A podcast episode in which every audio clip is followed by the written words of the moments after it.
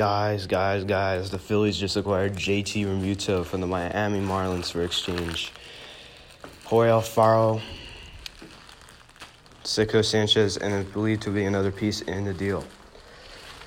So Bob Nightingale uh, has spoken, and uh, everyone on Twitter, you thought that at Life is Field podcast was spreading lies. Well, think again, because he said that it was going to cross the line in this week.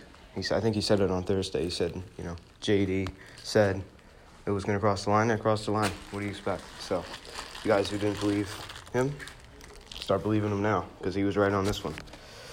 And, um, you know, so give Life is Fields podcast some credit because he's the one who said this and no one believed him and everyone said he was fake. Well, look what happened.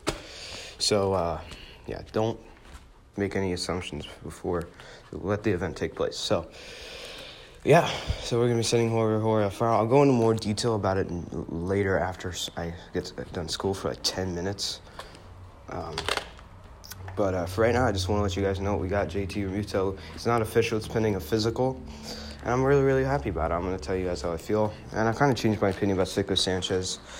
You know, he got a big injury, and he kind of seems like he's just gonna be a bust. So, yeah, that's the way I feel right now. So, thank you guys so much for listening to this like one like a minute and 30 podcast. I'm sorry for how short it is, but you know, I'm supposed to be in school right now. So I'll talk to you guys later. Bye.